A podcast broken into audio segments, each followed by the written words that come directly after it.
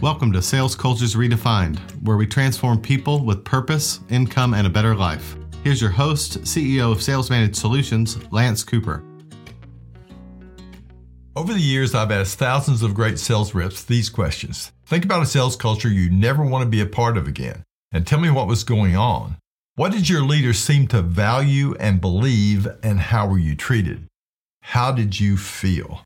Now, please tell me about the opposite experience and what you felt and saw in another culture, one in which you were motivated to remain even if the organization had growing pains or even if there was a period when achieving sales goals was more difficult than normal.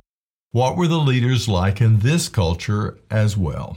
Welcome to Sales Cultures Redefined, the podcast designed to help you understand the best practices of outstanding sales leaders and managers. Ones who help people get better, achieve their goals, and lead in a way that helps them be the best for themselves and those they serve, at home and on the job. Today, I want to explore 5 ways to coach sales success, 5 ways to think, believe, and then act that will make a tremendous boost for sales in the moment and then long-term as well. First, do not believe and behave or communicate as if people cannot get better. This starts with you. If you coach people, your children, or your reps, then be on a transformative path yourself. Why? Because this is being an honest example of a leader that acts in their own life as if personal change is possible.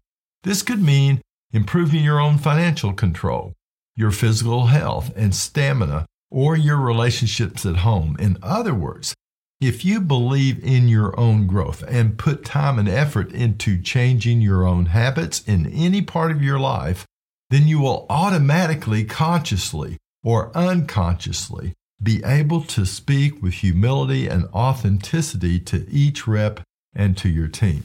They will know that you believe they can get better and change their attitudes and habits for steps of the sales and service process that will help them succeed in their sales position.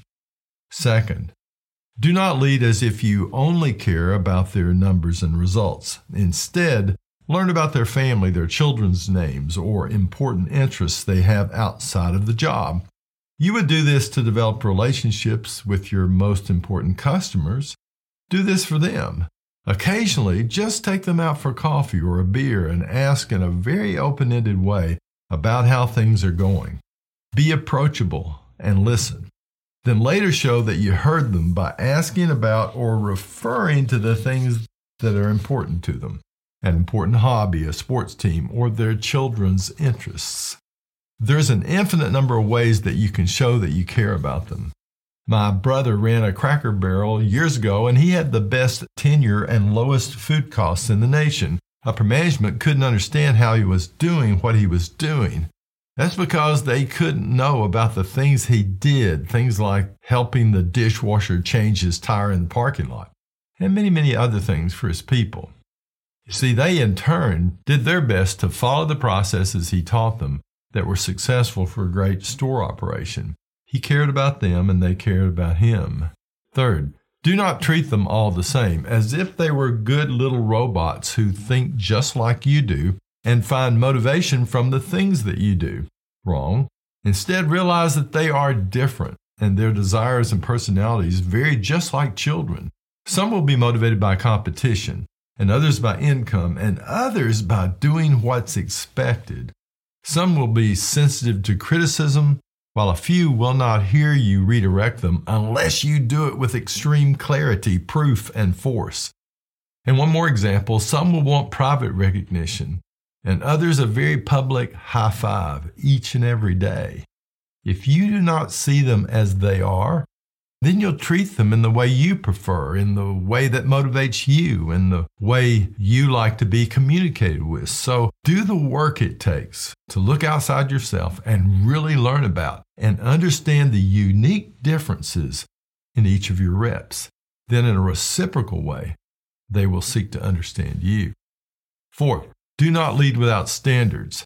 If you are a new leader, then after a few weeks of listening and getting to know your people, their behaviors, attitudes, habits, and previous performance, set standards for the team. When you do, and this is extremely important, tell them why these standards will help them reach their goals or better serve the customers, or help them establish a winning sales culture. The standards you set, what great coaches call minimum, average, or excellent accepted levels of results or behaviors, provide levels of quality and results that are necessary for outstanding sales operation. Just as in physical exercise, you may set a minimum number of miles ran or steps walked per day and week, 10,000 is mine. For your sales team, you might set a minimum standard for income per rep, customer experience scores never less than 90%, or first appointments held at 5 per month. Every standard will have a purpose and a reason that helps the rep, the team, the customer, or the company. These are just a few examples. Be sure that you install them to communicate both the standard and its purpose. The fifth strategy, and this may be controversial to some listeners, do not go out of your way to try and motivate your reps, especially with fear. Do not lead in this way, because this form of leadership begins to inch its way to you being at all times the center of control for whatever your child, your partner, or your sales rep does. If you do this, they will not develop their own sense of purpose and reason for pursuing new habits and goal achievement, and for working hard for the love of work and the rewards they achieve from it. Instead, I want you to begin to think of your part in a rep's motivation as a leader who puts together an environment in which other people want to move themselves to learn fast, meet the standards, and achieve sales or income goals, ones that are important to them even when you are not present. In this culture, they will feel the benefits of their own hard work and results beyond quota and beyond minimum standards to what lies ahead for them. So let's wrap it up. Begin to behave and communicate as if you believe your people will grow and get better. Get to know your people as more than a sales machine and treat them as individual persons with different personalities and interests. Be sure to install standards, especially minimums, and those expected for high performance, and lift existing ones if this will elevate the team to new levels of performance and excellence. As you get to know each of your people, help them find reasons to motivate themselves to do the work today, to build the habits, and sell enough to win or earn at the level they desire. Next week, we will look at 5 more ways to coach sales success through better habits.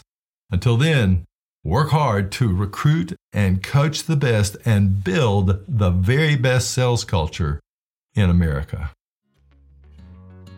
You have just listened to Sales Cultures Redefined. Subscribe to our podcast on iTunes or Google Play, and we'll see you at the next episode.